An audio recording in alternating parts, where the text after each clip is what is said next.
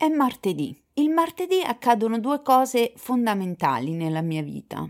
Uno è quello che esce ogni settimana un episodio nuovo di Sorriso Sospeso. L'altro è che ho l'appuntamento settimanale con la mia psicoterapeuta, Anna. Ciao, sono Maria, conosciuta come la Fizza, e questo è Sorriso Sospeso, il podcast leggero ma non superficiale in cui parlo di quello che mi sta a cuore, mentre il bambino a scuola e la lavastoviglie fa il suo dovere. Vi racconto la mia esperienza per lasciarvi una riflessione, ma anche un sorriso, perché un sorriso non costa niente, ma svolta la giornata a chi lo fa e a chi lo riceve. Ciao fizzati, bentrovati. Allora, Continuiamo con eh, questi episodi a modalità flusso di coscienza, senza script, anche se oggi devo dire che mm, in qualche maniera qualche appunto l'ho preso. Non nel senso che ho fatto delle ricerche, perché vi avviso subito che sarà un episodio eh, totalmente personale, che poi però attraverso, come spesso faccio, attraverso il racconto di quella che è il mio percorso, la mia vita, la mia esperienza, spero e auspico di eh, portare delle, delle, riflessioni, no? Portare voi che mi ascoltate a, a formulare magari delle domande, delle così. Io lascio lì, semino in qualche modo, forse è meglio se la riformulo. Quello che voglio dire è che attraverso il racconto del mio percorso, della, del mio vissuto, della mia esperienza, spero non solo di eh, farvi compagnia, di intrattenervi, ma anche in qualche maniera di suscitarvi un, una riflessione, eh, di mandarvi un qualche tipo di messaggio eh, empatico, ecco, mettiamola così. Ho eh, oggi fatto una cosa ancora diversa rispetto a quella mm, che ho fatto ne- sia negli ultimi due episodi, che in quelli ancora prima, precedenti, insomma. Per cui cosa ho fatto? Mm, come ho detto all'inizio, il martedì eh, io ho l'appuntamento fisso con la mia psicologa e eh, ultimamente sia che la seduta sia bagnata di lacrime, sia che sia una seduta in cui in qualche maniera eh, esco da lì mm, piuttosto soddisfatta, eh, consapevole di, di quanti piccoli, grandi progressi io stia facendo, di quante consapevolezze io stia raggiungendo, poi eh, in qualche modo ho sempre eh, quelle 3-4 ore in cui non so, eh, ho bisogno di stare un po' con me stessa, di ripensare a quello che ci siamo dette, alle emozioni che questa cosa mi suscita, ehm, però non ho mai pensato di come dire, di appuntarmi eh, pens- tutti questi pensieri che mi vengono mm, postumi, insomma, la terapia, di appuntarmeli in un quaderno. Oggi è stata una seduta molto bella, nel senso che, mm, come sempre, io racconto la mia settimana, eh, le mie emozioni, eh, le, mie, mm, le mie azioni anche, no? E, ma prima di raccontarvi così mm, nello specifico eh, che cosa ci siamo dette oggi perché um, è importante fino a un certo punto. Vi dico un attimo come sono arrivata a uh, sono arrivata qui a voler registrare proprio adesso questo episodio e allora vado per ordine quindi. Quindi uscita da lì mm, invece di tornare subito a casa uh, mi sono sentita di potermi fare una coccola, per cui sono andata a farmi una bella, diciamo, seconda colazione eh, nel mio bar preferito, insomma, mi sono un po' coccolata. Oggi sentivo che mm, mi sentivo bene, ecco. Comunque eh, sono soddisfatta eh, dell'ultimo episodio che ho fatto eh, perché comunque mi sono molto divertita a farlo, mi erano già arrivati qualche primo feedback ehm, abbastanza, insomma, positivo, per cui mi sentivo piuttosto bene. Poi ho ascoltato mm, una diretta su Instagram di una psicoterapeuta ed è stata una delle dirette più belle che io abbia mai assistito. È vero che io le dirette di Instagram le frequento poco, sono sincera, per cui magari ci saranno anche tantissime altre dirette super interessanti. Comunque, eh, guardo questa diretta di mm, Sabina, vabbè, non mi ricordo come si chiama, dopo ve lo dico. Guardo questa diretta e il tema della diretta era autosabotaggio. Intanto la sto cercando, eh, perché gli ho anche scritto un messaggio lunghissimo e l'ho invitata anche ad ascoltare Sorriso Sospeso, quindi magari faccio anche, evito di fare figuracce se mai dovessi ascoltarmi. Sabina Godi, ecco, la saluto, grazie Sabina perché è stata la tua, la tua diretta è stata molto istruttiva, molto illuminante e, e anche molto empatica e mi ha aiutato a capire che era forse giunto il momento di fare un episodio eh, in cui in qualche modo potessi eh, trasmettere tutto quello che la psicoterapia mi ha portato a eh, capire, comprendere di me stessa, almeno finora, ecco. E quindi, fizzati, sarà un episodio molto molto personale, però come tutte le cose, perché una persona racconta la propria esperienza? Sicuramente perché raccontarla, tirarla fuori ci fa sentire più leggeri, però dall'altra parte eh, serve anche a chi ti ascolta per sentirsi meno soli, perché nella nostra testa i nostri problemi sono giganteschi e pensiamo che ce l'abbiamo solo noi Invece poi nel confronto con gli altri, nell'ascoltare le storie degli altri, ci rendiamo conto che non è vero. Non è vero perché se io ho l'ansia, tante altre persone hanno l'ansia come me. Se io mi faccio delle paranoie, ce ne sono tante altre che si fanno le stesse paranoie o paranoie leggermente diverse.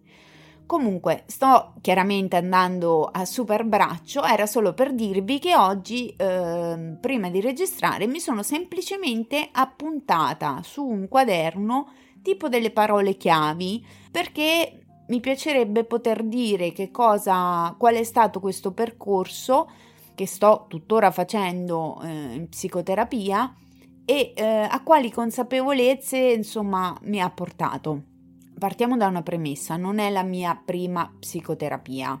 Io ho fatto sette anni di psicanalisi, di psicoterapia psicodinamica. Un sacco di ps che fanno pure un po'.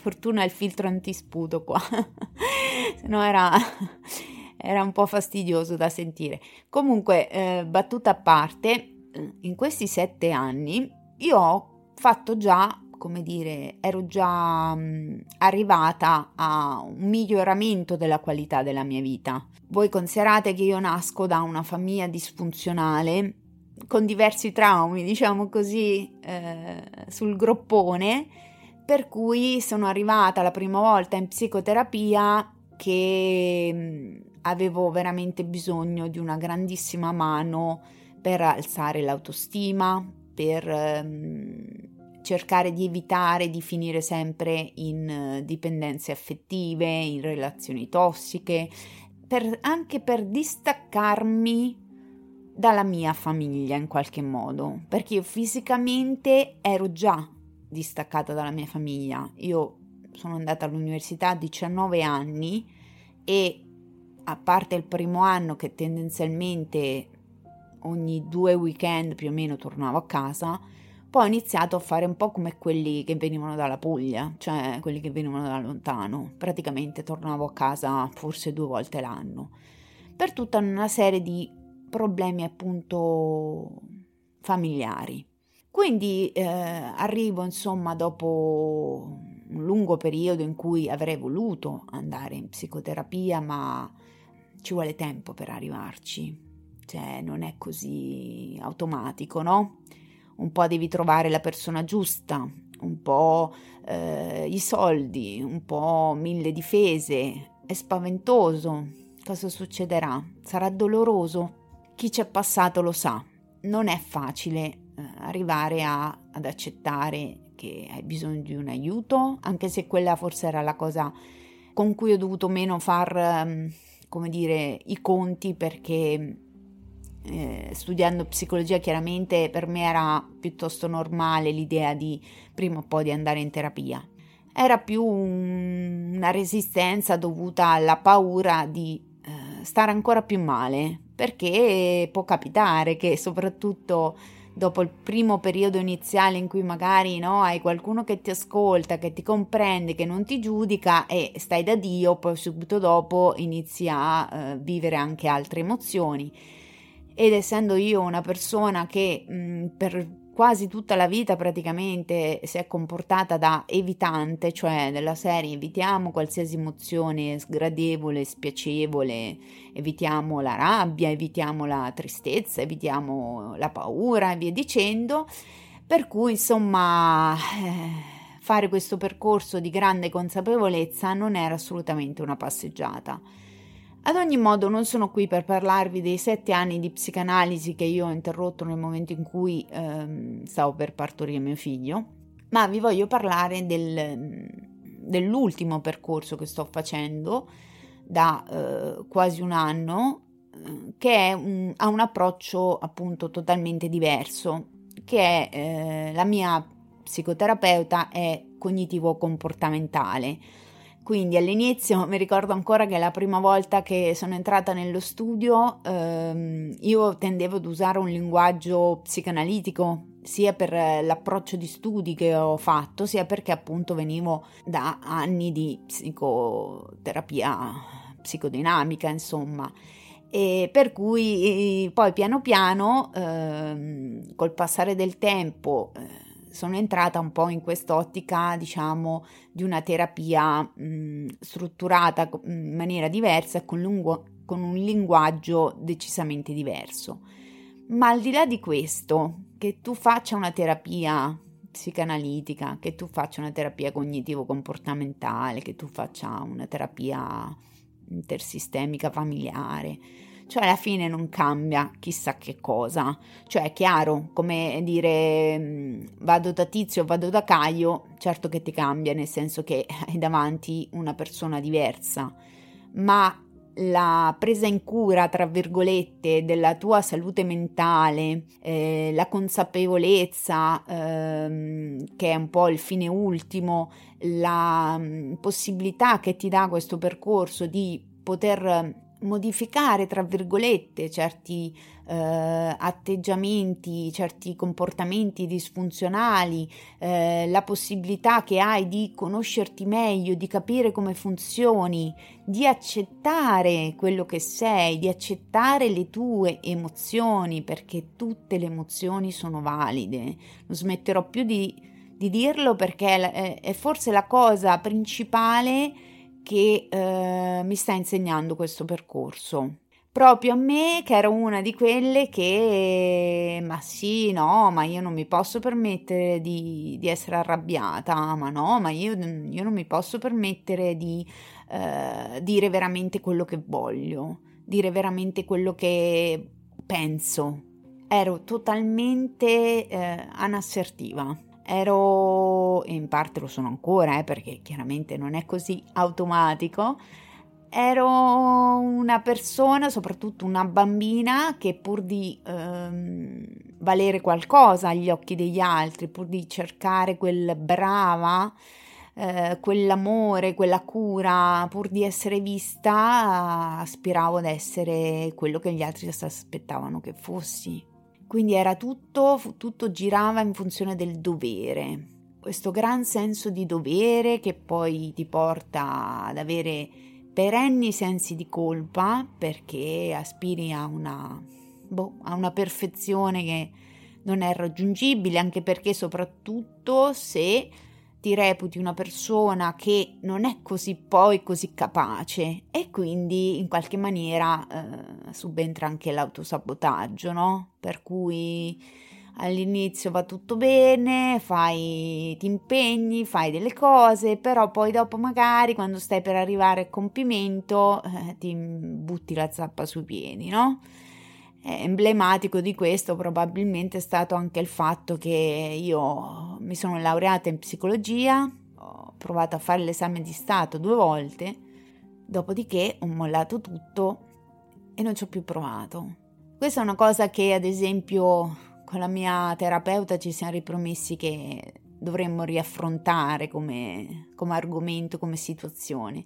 Però oggi, proprio guardando questa diretta con Sabina Godi, eh, si parlava un po' di questo, io nei commenti gli ho scritto questa cosa e mi sono resa conto che forse nel mio caso è stata più una conferma del fatto che non potevo essere troppo diversa o migliore della mia famiglia, essendo già l'unica laureata. E questa cosa ha fatto sì che lei dicesse questa frase eh, in qualche maniera per andare avanti, per stare bene, per crescere bisogna, eh, una frase un po' forte ve lo dico, eh, però bisogna eh, uccidere i propri genitori, chiaramente a livello metaforico, no? non ammazzate nessuno mi raccomando, e mi si è eh, in qualche maniera nella testa affacciata un po' una domanda che invece mi fece la mia terapeuta qualche tempo fa. Maria, ma lei quando è che ha iniziato a fare quello che voleva e non quello che doveva o quello che gli altri si aspettavano da lei? E io ci ho pensato e ho riflettuto che effettivamente nel momento in cui ho scelto di non tornare a casa tutte le settimane nel fine settimana appunto o comunque sia di ho scelto di non tornare a casa dopo la laurea ma di Mm, trovarmi un'altra strada, di trovare un'altra città e tante altre, insomma, piccole cose, in qualche modo io ho cercato in tutti i modi di prendere distanze da quella famiglia che era disfunzionale per poter avere e costruire una vita che fosse più funzionale. Chiaramente senza la terapia non riuscirei ad aggiustare tutti i traumi vari, coping maladattivi, come dicono i cognitivi comportamentali, che nel frattempo ho acquisito, però giustamente direte, ma a noi che ce frega? Intanto non è vero che non ve frega perché tutti noi abbiamo questa grande curiosità di conoscere in qualche modo eh, la vita privata delle persone, no? Siamo curiosi, che sia fittizia, quindi guardando un film, guardando una serie o non so, leggendo un romanzo a maggior ragione se questa storia è, è, una storia vera, no? In qualche modo. Un po' per curiosità, ma molto anche perché in qualche maniera, appunto, sentendo la storia degli altri, eh, ci si può rivedere, oppure dire no, per me è totalmente diverso. Non lo so. Del resto, proprio di questo parlavamo oggi con la mia terapeuta, cioè degli altri perché io stamattina ho esordito la mia seduta dicendo ah domenica mattina mi sono alzata di, pensando ah oggi proprio non ho voglia di fare niente e io ho detto perché Anna io sinceramente quando mi sveglio la mattina le emozioni che sento sono più o meno sempre le stesse. Apatia un po' di tristezza mm, sconforto, rabbia, insomma, non mi sveglio mai pimpante. Invece magari gli altri, lei mi fa, ma mi spiega chi conosce che la mattina si sveglia super pimpante, super energico, super, cioè voglio dire, ci sta, no? E io gli ho detto, boh, effettivamente, eh, poi mi fa, ma tutto sto paragone con la vita degli altri. E in effetti io mi sono detta, cavolo, io mi giudico prima ancora che mi giudicano gli altri, io mi giudico da sola. Cioè, nel momento in cui io vivo come un disagio il fatto che mi sveglio di domenica mattina sapendo che il giorno dopo comunque sia devo rientrare al lavoro, che comunque ho avuto una settimana dove c'è stato il terremoto, dove comunque le, la, avevo una settimana di ferie che non è andata come avrebbe dovuto, cioè come sarebbe dovuta andare o come eh, mi sarei aspettata di avere un po' più tempo libero per me, cosa che non ho avuto perché comunque eh, ho dovuto tenere il bambino a scuola, eh, cioè da scuola a casa perché appunto col terremoto la scuola è stata chiusa due giorni.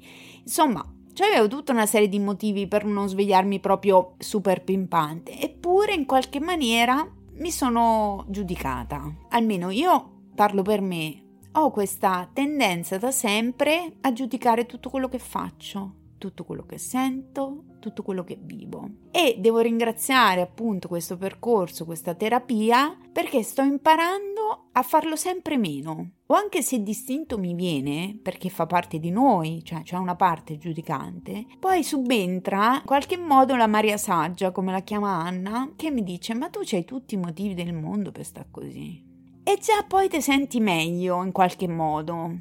Un'altra cosa collegata eh, è che spesso per tirarsi su di morale, no? Io ci ho anche fatto un episodio sul discorso no, del positivismo tossico. Molto spesso il positivismo tossico ce lo facciamo da sole, da soli.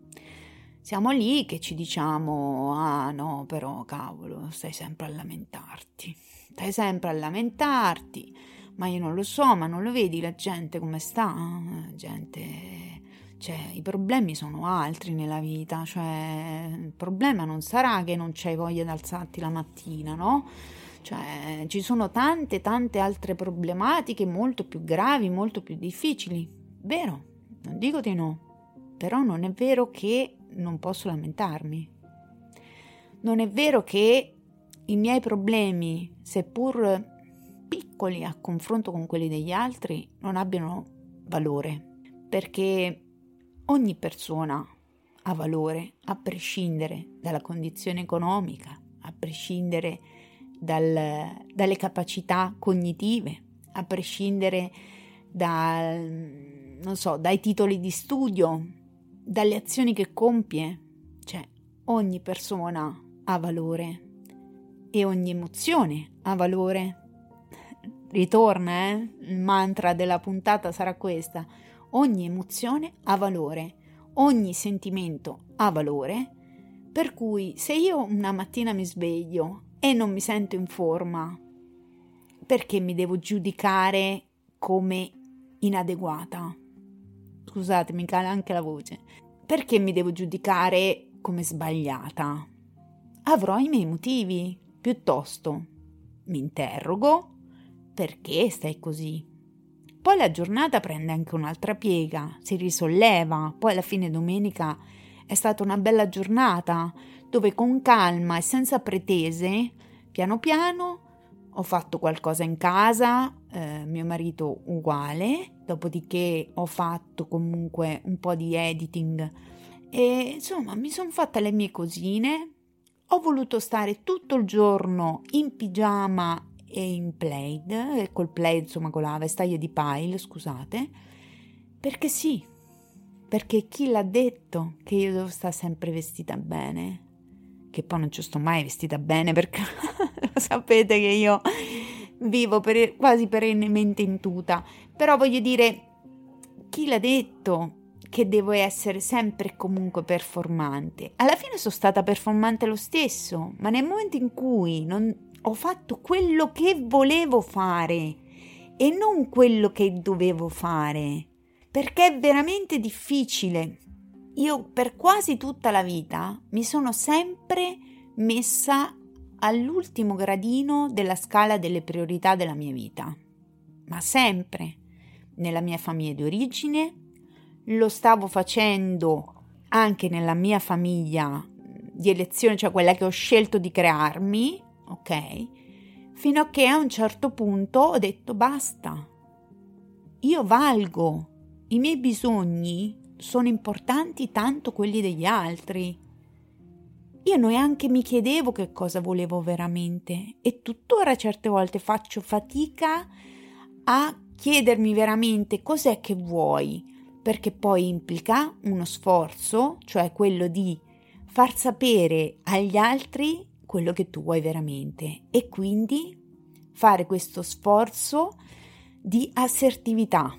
L'assertività è quella cosa che ti permette di dire a una persona veramente quello che senti, quello che provi, di dire no quando è necessario. Io ero una yes woman, tendenzialmente lo sono ancora.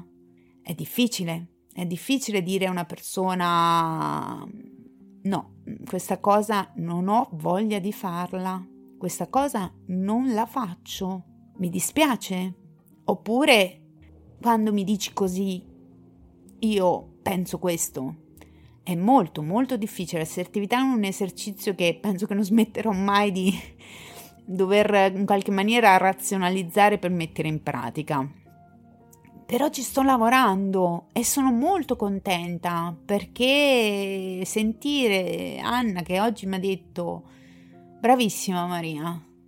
Perché al di là della, del mio bisogno costante eh, di sentirmi dire che sono brava perché appunto la Maria piccola in qualche maniera eh, si è sentita un po' trasparente, un po' invisibile e quindi ha sempre cercato di fare la brava bambina per sentirsi amata e vista. E questa cosa mi rimane, mi rimane in qualche maniera, ma è da accettare anche quello. Cioè accettate anche la parte fragile, la parte piccola di voi stessi, perché mm, non è da, mm, come dire, adesso io uccido la Maria piccola. No, io la Maria piccola la devo coccolare, le devo dare lo, spa- lo giusto spazio di venire fuori, di parlare. La devo ascoltare, la devo coccolare. Ora, eh, questa puntata sta durando veramente tanto e onestamente alla fine sto andando a, come dire, senza guardare neanche tutti quei concetti che mi ero appuntata, perché mh, mm, mi piace troppo andare a flusso di coscienza. E, e penso che mm, il mio sentire, il mio pensare, il mio voler condividere con voi arrivi meglio attraverso questo flusso appunto eh, libero, piuttosto che mm, spiegarvi eh, cose tecniche, no? Perché io vi avrei potuto, non so, fare una lezione eh, su che cos'è nello specifico, su che cos'è l'assertività, su che cosa sono, so, i sensi di colpa, su cosa rappresenta il giudizio verso se stessi o il timore del giudizio degli altri, ma alla fine eh, trovo che in qualche, modo, in qualche modo portare la mia esperienza, il mio vissuto eh, sia il messaggio più forte. Niente, fizzati, io spero di non avervi annoiato. Questo episodio, almeno sulla carta, mentre sto registrando, è piuttosto lungo, quindi vedrò se riesco in qualche maniera ad accorciarlo perché temo che vada un po' troppo oltre. Vi saluto e vi ringrazio con il motto di sorriso sospeso. Un sorriso non costa niente, ma svolta la giornata a chi lo fa e a chi lo riceve. Ah, ovviamente vi ricordo che i feedback sono, sono, sempre molto graditi, anzi vi invito come sempre a farmi sapere la vostra opinione sia sull'episodio sia sulle tematiche. Eh, se riuscite, se potete, mettete una recensione sulle piattaforme dove ascoltate podcast perché mh, aiuta il podcast a farsi scoprire, a farsi insomma conoscere da chi eh, non sa neanche che esiste. E inviate il podcast, il link del podcast ai vostri amici, condividetelo nelle storie e, e vi ricordo anche che eh, se vi piace il sorriso sospeso oppure semplicemente se vi sto simpatica potete sostenermi eh, offrendomi un caffè, lasciandomi un caffè sospeso sul eh, sito Buy Me Coffee. Ovviamente vi lascio come sempre il link in descrizione. A presto! Sorriso Sospeso è disponibile su tutte le piattaforme di podcast. Mettete un segui e attivate la campanella per non perdere nuovi episodi. La Fizza Podcaster vi aspetta per aggiornamenti, ma anche per feedback e suggerimenti sui suoi profili social. Sorriso Sospeso è anche un canale Telegram omonimo. Pota, ma mettici dentro altre parole difficili da dire.